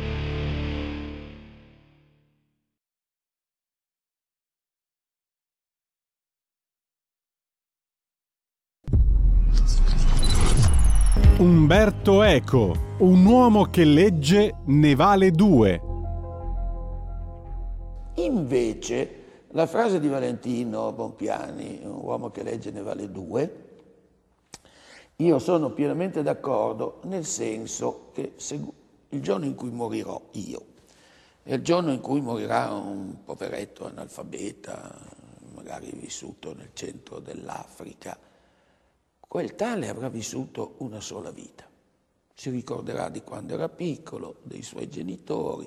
Cioè, io ne ho vissute 10.000. Io ero presente a Filippi, io ero presente in Senato mentre pugnalavano Giulio Cesare, io ero presente a Vaterlo, io ero presente sul balcone di Recanati mentre Leopardi guardava Silvia. Cioè la mia vita, come la sua, come quella di ciascun lettore, è fatta di una memoria immensa. Io so cos'è successo a Romolo e Remo, cioè non so se questo consolerà alla fine della vita, ma che si arrivi alla fine della vita avendo una memoria grandissima e quindi moltissime cose da ricordare, sì, chi legge vale 2, 3, 3.000.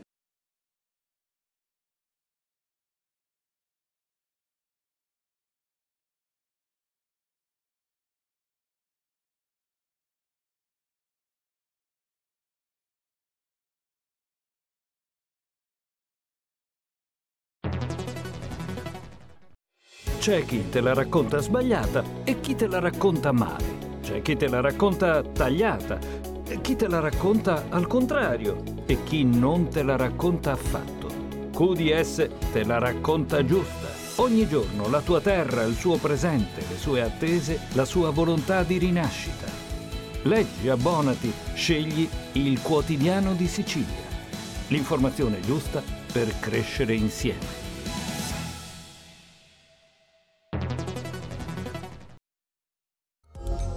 Leonardo Sciascia, La doppiezza politica e morale, 1981. Ecco, la doppiezza appartiene solo alla sfera della politica? Ah no, appartiene alla sfera della morale ormai. In Italia c'è questa perpetua doppiezza nel nostro paese e non sarà soltanto nel nostro paese.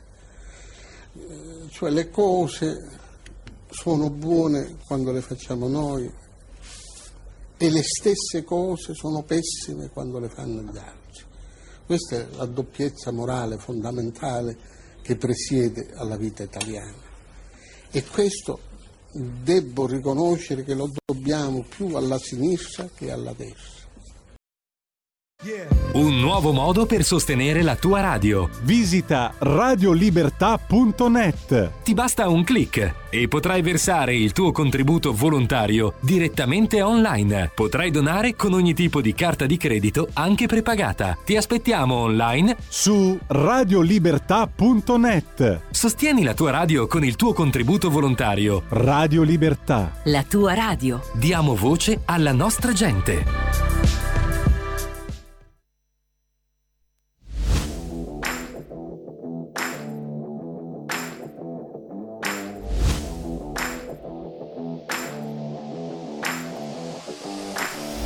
Siamo noi, quelli dello sport, quelli che arrivano il venerdì alle 14.30, in mezz'ora fitti, vi parliamo dell'importanza, dell'esigenza di tornare a fare sport, uno sport che però va anche riformato e c'è una riforma dello sport di cui parlare, uno sport magari da inserire in Costituzione e parleremo pure di quello, uno sport che fa bene alla salute ma serve anche come autodifesa. Signori, diamo ancora il buongiorno e bentornato a proposito di sport a chi di sport ne ha fatto veramente tanto, anzi sono due oggi quelli che hanno fatto tanto sport. Da una parte lui, il vero mattatore della trasmissione, il deputato della Lega, Commissione Cultura, Istruzione, Sport, judoka, campione internazionale, maestro di judo, ciao a Felice Mariani. Ciao Sammy. Grazie come sempre di questa splendida presentazione, grazie per l'ospitalità che mi dedicate ogni venerdì per parlare di sport. Saluto anche io e in diretta con noi il mitico Giovanni Galli, un portiere del Milan che ricorderete sicuramente, uomo di sport, mio collega. Beh sì, chiaramente partirò dai punti del programma della Lega sullo sport. E nella prossima legislatura è chiaro, è evidente che risulta fondamentale, direi, riprendere i vari progetti di legge presentati in Parlamento, questo soprattutto per la tutela dello sport, la tutela dello sport, dell'associazionismo sportivo, dello sport di base, che è da sempre il volano dello sport del nostro paese. E poi c'è ancora chiaramente molto da fare, penso all'impiantistica sportiva, quindi potenziarla, modernizzare gli impianti sportivi esistenti, programmare nuove realizzazioni. Nel piano per esempio del PNRR si prevede la costruzione o addirittura il ripristino strutturale di circa 900 edifici, pensate, da destinare alle palestre o strutture sportive scolastiche. Ma parliamo un po' di dati che sono, ci danno per fare un po' chiarezza. Secondo i dati che ci fornisce l'anagrafe nazionale dell'edilizia, pensate, edilizia scolastica, il 17,1% delle sole scuole primarie non dispone di palestre o strutture sportive. Questa percentuale poi sale al 23,4% al sud, nelle regioni del sud. E poi addirittura, se prendiamo in considerazione le scuole del secondo ciclo di istruzione, questa percentuale sale drasticamente al 38,4%. E quindi è necessario, secondo me, è fondamentale colmare questo caso, perché l'attività sportiva deve anche iniziare da una maggiore disponibilità di struttura, altrimenti dove ti va a fare sport, dove ti va a portare i figli, gli anziani dove possono andare.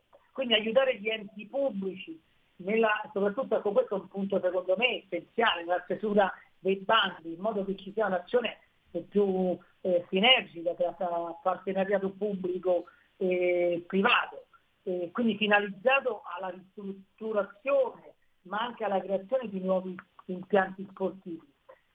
Ma perché sto dicendo questo? Utilizzo la parola aiutare, ma in effetti secondo me sarebbe più appropriato dire semplificare. Sappiamo tutti quanto spesso questi bandi sono articolati, complessi e quindi abbastanza difficili, direi, di stesura. E io penso insomma a renderli più accessibili, magari con un video tutor che ti aiuti passo per passo per portare a termine questi bandi, per questa compilazione.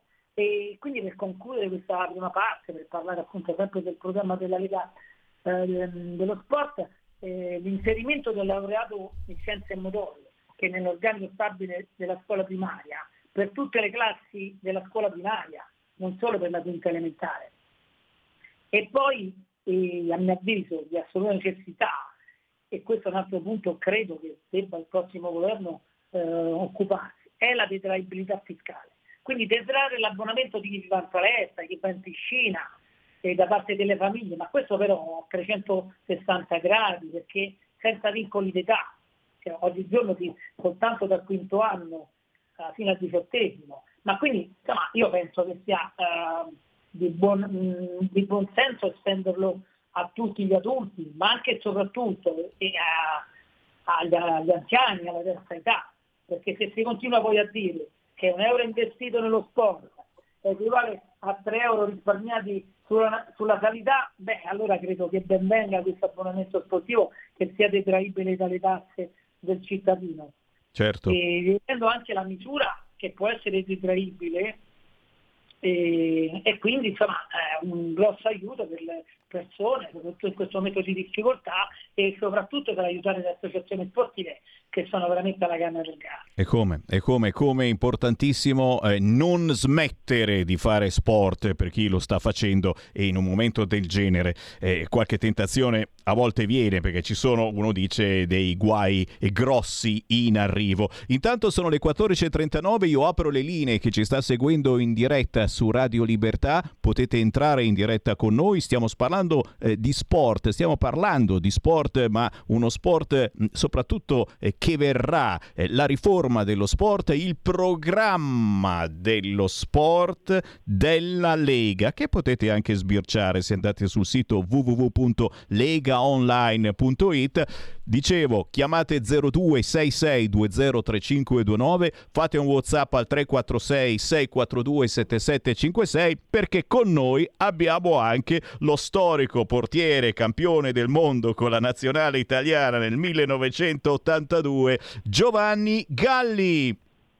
Sì, ciao, buonasera, buon pomeriggio a tutti. Grazie per questo onore, veramente. Vicepresidente Commissione Politica Europea e Relazioni Internazionali, hai giocato nella Fiorentina, nel Milan, nel Napoli, nel Torino, nella Parma, nella Lucchese, non so se ho scritto bene, però ragazzi, sono delle emozioni incredibili, e che qualcuno adesso sicuramente avrà qualche domandina da farti, perché vedo che stanno arrivando i vari segnetti, punti esclamativi, cuoricini eccetera al 346 642 7756. Intanto però subito ti chiedo se hai qualcosa da aggiungere. Qui stiamo parlando di una riforma dello sport che anche la Lega vuole fare, che ha messo nel suo programma di governo, e ti chiedo subito, visto che la nostra è una radio per fortuna anche ascoltata da molti addetti ai lavori nella politica, quello che è il tuo parere, quelle che sono le tue proposte, se c'è qualche cosa che magari si può ulteriormente aggiungere e migliorare. Ma intanto la prima domanda che mi verrebbe da fare, se dovessi entrare in un'aula, così come ho fatto io in Consiglio regionale a Firenze, e ho detto: come lo intendete voi lo sport? Cosa è per voi lo sport? Perché da lì parte tutto. L'onorevole prima ha citato alcune, appunto, quelle che sono dei punti della riforma del programma elettorale della Lega, e che ci auguriamo poi potranno dopo essere messi in atto. Ma credo che fondamentalmente è riuscire a capire, perché nell'immaginario collettivo siamo tutti sportivi, tutti ci riteniamo sportivi, solo nel momento in cui c'è la partita la domenica, c'è il Tour de France, c'è il Giro d'Italia, c'è Wimbledon, e finiamo, e lì conclude lì, no? Si conclude lì la nostra idea di sport. Invece lo sport, già credo che la scorsa legislatura abbia fatto 2 passaggi, credo sia al Senato e della Camera, per inserirlo all'interno della Costituzione, e credo che questo sia un passaggio importante. Da sottolineare una cosa però, permettetemi. Allora, quando è stata fatta la Carta Costituzionale era subito dopo il periodo fascista, e si sa benissimo che all'epoca la struttura mentale, no, dello sportivo era proprio indirizzarla, no, in una certa maniera. Allora a quel momento decisero probabilmente di tenerla fuori, no? Lo sport doveva essere fuori. Ora credo che sia passato il tempo necessario per invece di reinserirla, ma per dargli la giusta collocazione. La scorsa legislatura avevano inserito lo sport all'interno dell'articolo 33, che è arte e cultura. A mio avviso, credo che parlando a 360 gradi dello sport, bisognerebbe inserirlo nell'articolo 32, che è il socio sanitario. Perché? Perché quando si parla di sport, lo sport è prevenzione, lo sport è terapia, lo sport è cura, lo sport è praticare una vita sana, avere una certa disciplina alimentare, cioè ti porta ad avere, come diceva appunto l'onorevole prima, un risparmio economico su quello che è l'investimento nello sport rispetto a quello che è invece la spesa sanitaria. E allora bisogna assolutamente che venga, a mio avviso, inserita nell'articolo 32, ripeto, nel sociosanitario, e destinargli un fondo per poterlo poi dopo distribuire. Ma come si distribuisce e come si investe? Perché logicamente quando si parla di sport non sono soltanto gli amatori che si mettono a fare la corsetta in giro per la città, ci sono delle discipline olimpiche, discipline che ci hanno portato ad avere anche degli straordinari campioni. Che cosa servono? Servono gli impianti, come diceva prima l'onorevole. Bisogna assolutamente fare un censimento, così come è stato fatto ad esempio per le scuole che dovevano essere rimesse in sicurezza per quanto riguarda il sismico, per quanto riguarda il problema che appunto hanno proprio di strutturale, no, degli edifici delle scuole. E lo stesso bisogna farlo per gli impianti sportivi, bisogna farlo per le palestre, bisogna renderle quasi autosufficienti.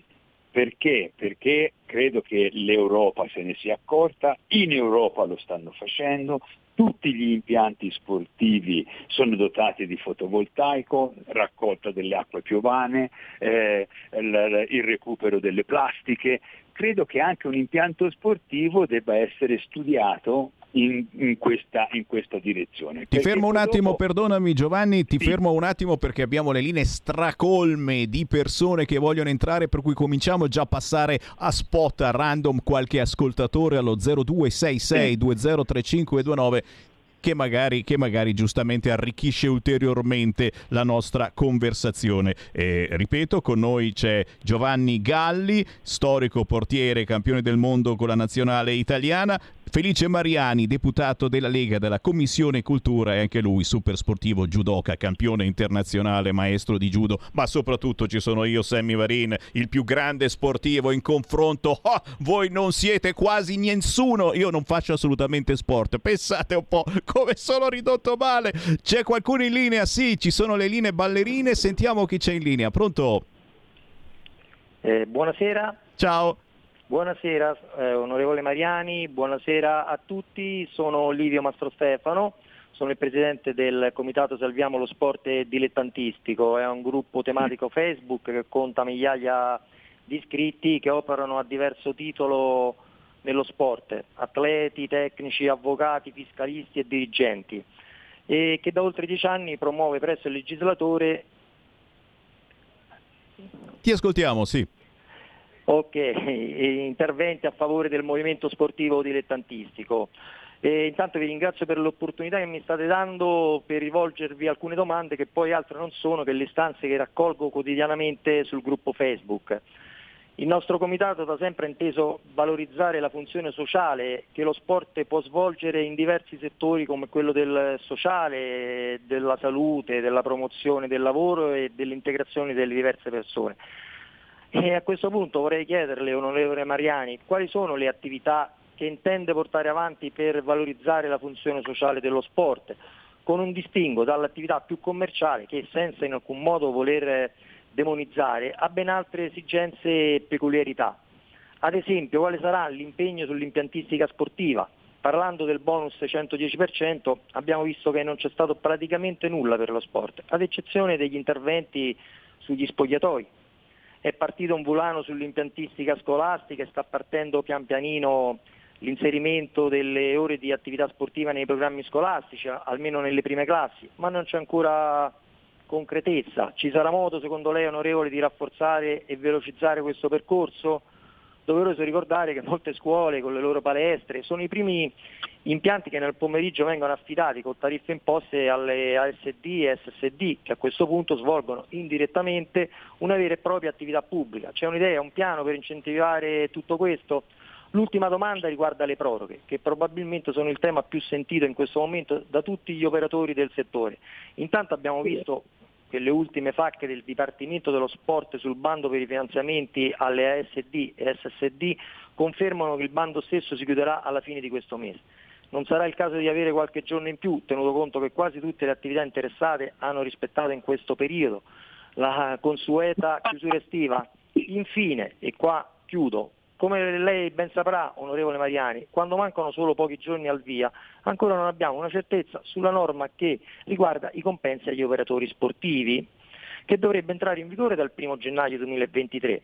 Come cosiddetto decreto Spadafora del 2021, o con decreto correttivo voluto dalla sottosegretaria onorevole Ozzali. Anche qua, visto che l'anno sportivo, proprio come quello scolastico, inizia a settembre per concludersi ad agosto dell'anno successivo, non sarebbe il caso di rimandare l'entrata in vigore a settembre del 2023 di un provvedimento sicuramente necessario, ma allo stesso tempo molto delicato, visto pure le attuali incognite che affronteremo nei prossimi mesi sul fronte della crisi energetica, della guerra in Ucraina e di una pandemia che probabilmente ancora non ci siamo lasciati alle spalle.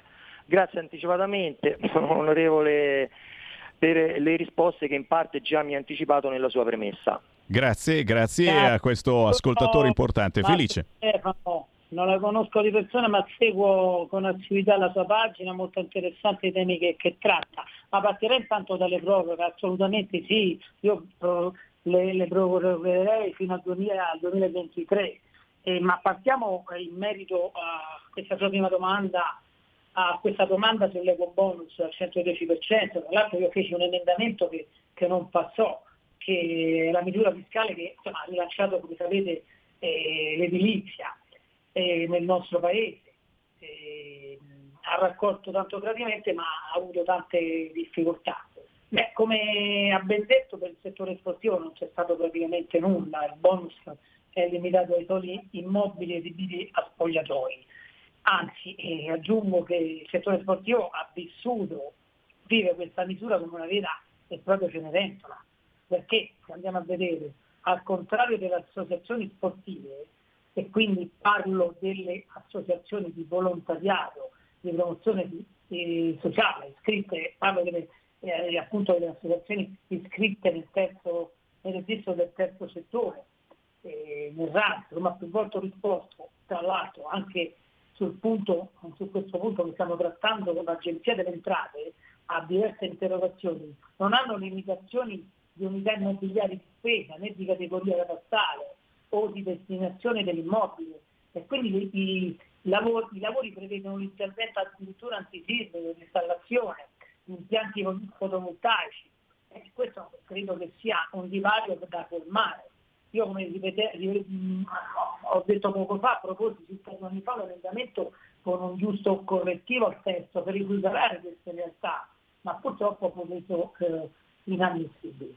Eppure proprio grazie soprattutto al credito sportivo, che già ha dato, secondo me, un forte aiuto alle associazioni sportive, soprattutto nel periodo di pandemia, si sarebbe potuto allargare questo 110% allo sport, estenderlo, si sarebbe potuto dare la funzione di genera, per esempio, di genera contratto tra sport e salute, e quindi che oltre a poter certificare con il Dipartimento dello Sport l'attività sportiva dilettantistica svolta dalle ASD, dalle SSD, e quindi di conseguenza avrebbe potuto asseverare tramite professionisti già accreditati in queste materie le manutenzioni straordinarie da apportare chiaramente a chi non avrebbe fatto richiesta. Perdonami Felice Mariani, ti interrompo, ma effettivamente c'è da segnare giù le varie domande e magari rispondere nelle prossime puntate. Nel frattempo stanno arrivando un fracco di domande altre allo 0266203529, al WhatsApp 346 642 7756, soprattutto per te, ma anche moltissime per Giovanni Galli, per cui qualcuna ne passiamo certamente. Prendiamo l'ascoltatore, pronto? Sì, pronto. Ciao. Ciao a tutti, mi chiamo Francesco Ughetti di Parma, sono un insegnante di educazione fisica e anche un presidente di un'associazione sportiva con 500 tesserati. Non sbaglio. Diciamo così che mi trovo ad affrontare tutti i giorni le problematiche dello sport.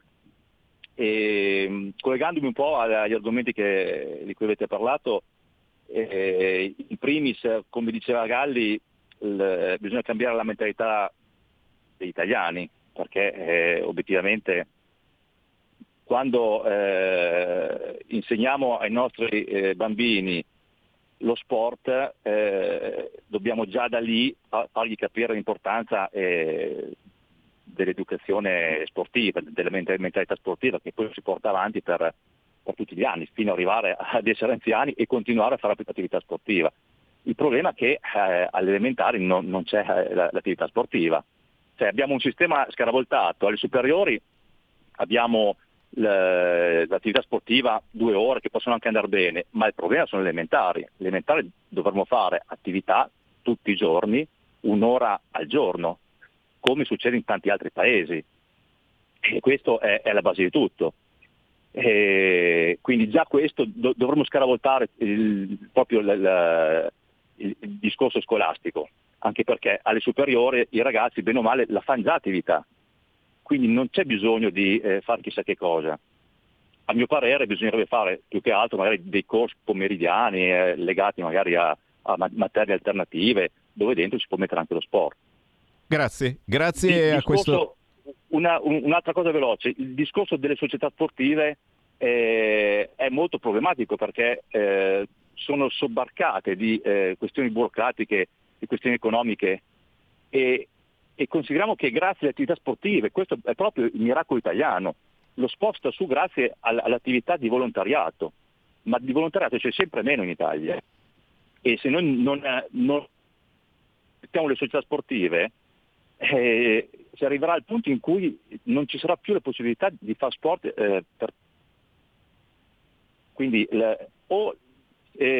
facciamo in modo che attraverso la scuola, come succede in America o anche in altri paesi anglosassoni, si crea una struttura legata magari anche alle città sportive, ma legata allo Stato, perché non possiamo sempre sperare che ci siano sponsorizzazioni, che ci siano i genitori che paghino la quota, perché obiettivamente diventa veramente complicato. Grazie. Purtroppo dobbiamo tagliare la telefonata perché abbiamo soltanto 4 minuti. Sono arrivati anche decine di messaggini per Giovanni Galli. Ne leggo qualcuno, qualche domanda a caso, se Giovanni vuoi rispondere certo. A caso. Il gol che ti è più rimasto sul gozzo, i sorteggi della Champions League, passiamo veramente da una cosa all'altra. Hai conosciuto e frequentato i calciatori più grandi, chi ricordi in particolare? Ma anche qualcuno che ricorda che a 14 anni sei stato chiamato dalla Fiorentina e che chiede come sono cambiati i vivai delle squadre, come si potrebbe migliorare. Insomma, tantissime domande, naturalmente noi segniamo giù e nelle prossime puntate cerchiamo di rispondere. Chi vuole partire? Giovanni, Felice? No, guarda, mi volevo ricollegare all'ultima telefonata sul discorso della scuola, no? Di quello di iniziare anche veramente con le scuole primarie, di poter fare attività sportiva, perché io a Firenze ho una scuola calcio e alle 5 del pomeriggio io mi tolgo l'abito istituzionale e mi vado a fare 2 ore con i bambini, e mi rendo conto delle difficoltà proprio che hanno dei movimenti, nella coordinazione, e mezz'ora è logico che tutti i bambini vengono e fanno 2 ore la settimana per ogni categoria, dal 2015 al 2006, 2004, 2005, insomma tutte queste classi, e ci rendiamo conto che più sono piccoli e più hanno difficoltà motorie, e noi nelle 2 ore che insegniamo, no, a divertirsi, a giocare a calcio, a fare sport per vedere proprio l'integrazione fra i bambini, la comunicazione fra i bambini, ecco la difficoltà maggiore è proprio quella che dobbiamo perdere più di mezz'ora, 1 ora ad allenamento proprio per fargli fare tutte le esercitazioni che avrebbero potuto fare o che potrebbero veramente fare durante l'ora scolastica, no? E lì venire veramente a fare chi calcio, chi nuoto, chi pallavolo, chi pallacanestro. Invece noi istruttori, in quel momento io ho la casacca dell'istruttore, dobbiamo, capito, accompagnarli nella loro crescita, nel dimenticare appunto quella sedentarietà della scuola, ma soprattutto del PlayStation, delle giochine sul telefonino e tutto il resto, ed accompagnarli, no, a renderli un pochino più equilibrati nei loro movimenti, avere una coordinazione migliore. E questo è una grande difficoltà. Negli altri paesi questo è naturale, e allora quando vanno a fare attività sportiva svolgono solo ed esclusivamente la loro attività sportiva, quella che gli piace di più. Ecco, questo è un punto che mi trova decisamente molto favorevole il nostro ascoltatore che è intervenuto prima, perché è assolutamente necessario che si parta dalla scuola, soprattutto per dargli un'educazione, perché poi il calcio, come si dice, il calcio, lo sport è educazione, è disciplina morale, alimentare, morale, e te la porterai sempre dietro, perché Felice, che è stato un judoka, comunque ha nell'animo lo sportivo, il sottoscritto che adesso fa il consigliere regionale nell'animo ha lo sportivo, ed è questo, siamo arrivati a 60 anni logicamente portandosi dietro quei principi di educazione, di rispetto che lo sport ci ha insegnato. Certo. Giovanni Galli. Assolutamente d'accordo, Giovanni, su quello che hai detto. Non possiamo che essere d'accordo anche noi. E l'ultimo minuto per Felice Mariani, perché poi siamo davvero in conclusione. Sì, intanto sono d'accordo con quello che ha risposto Giovanni al nostro ascoltatore. Lo sport è prevenzione, è educazione, è rispetto, anzi aggiungerei che andrebbe proprio prescritto dal medico di base, come le medicine, andrebbe prescritto. E quindi lo sport allontana soprattutto i ragazzi dalle PlayStation, dai social che spesso sono pericolosi, e quindi lo sport fa bene.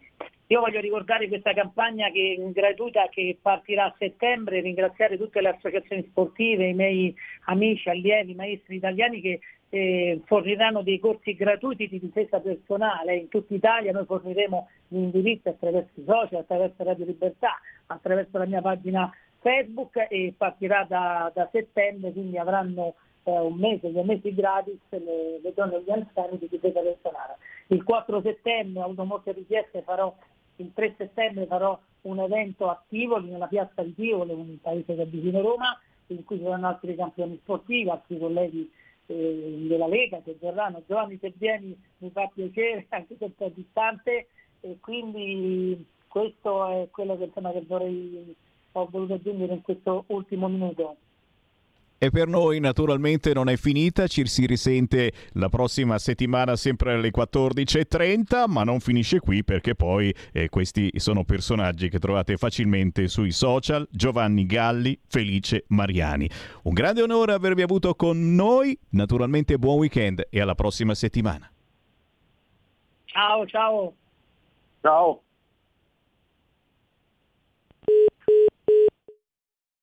Lascia la televisione, 1981. Pare che lei la ami molto la televisione. Ah no, non lo amo per niente.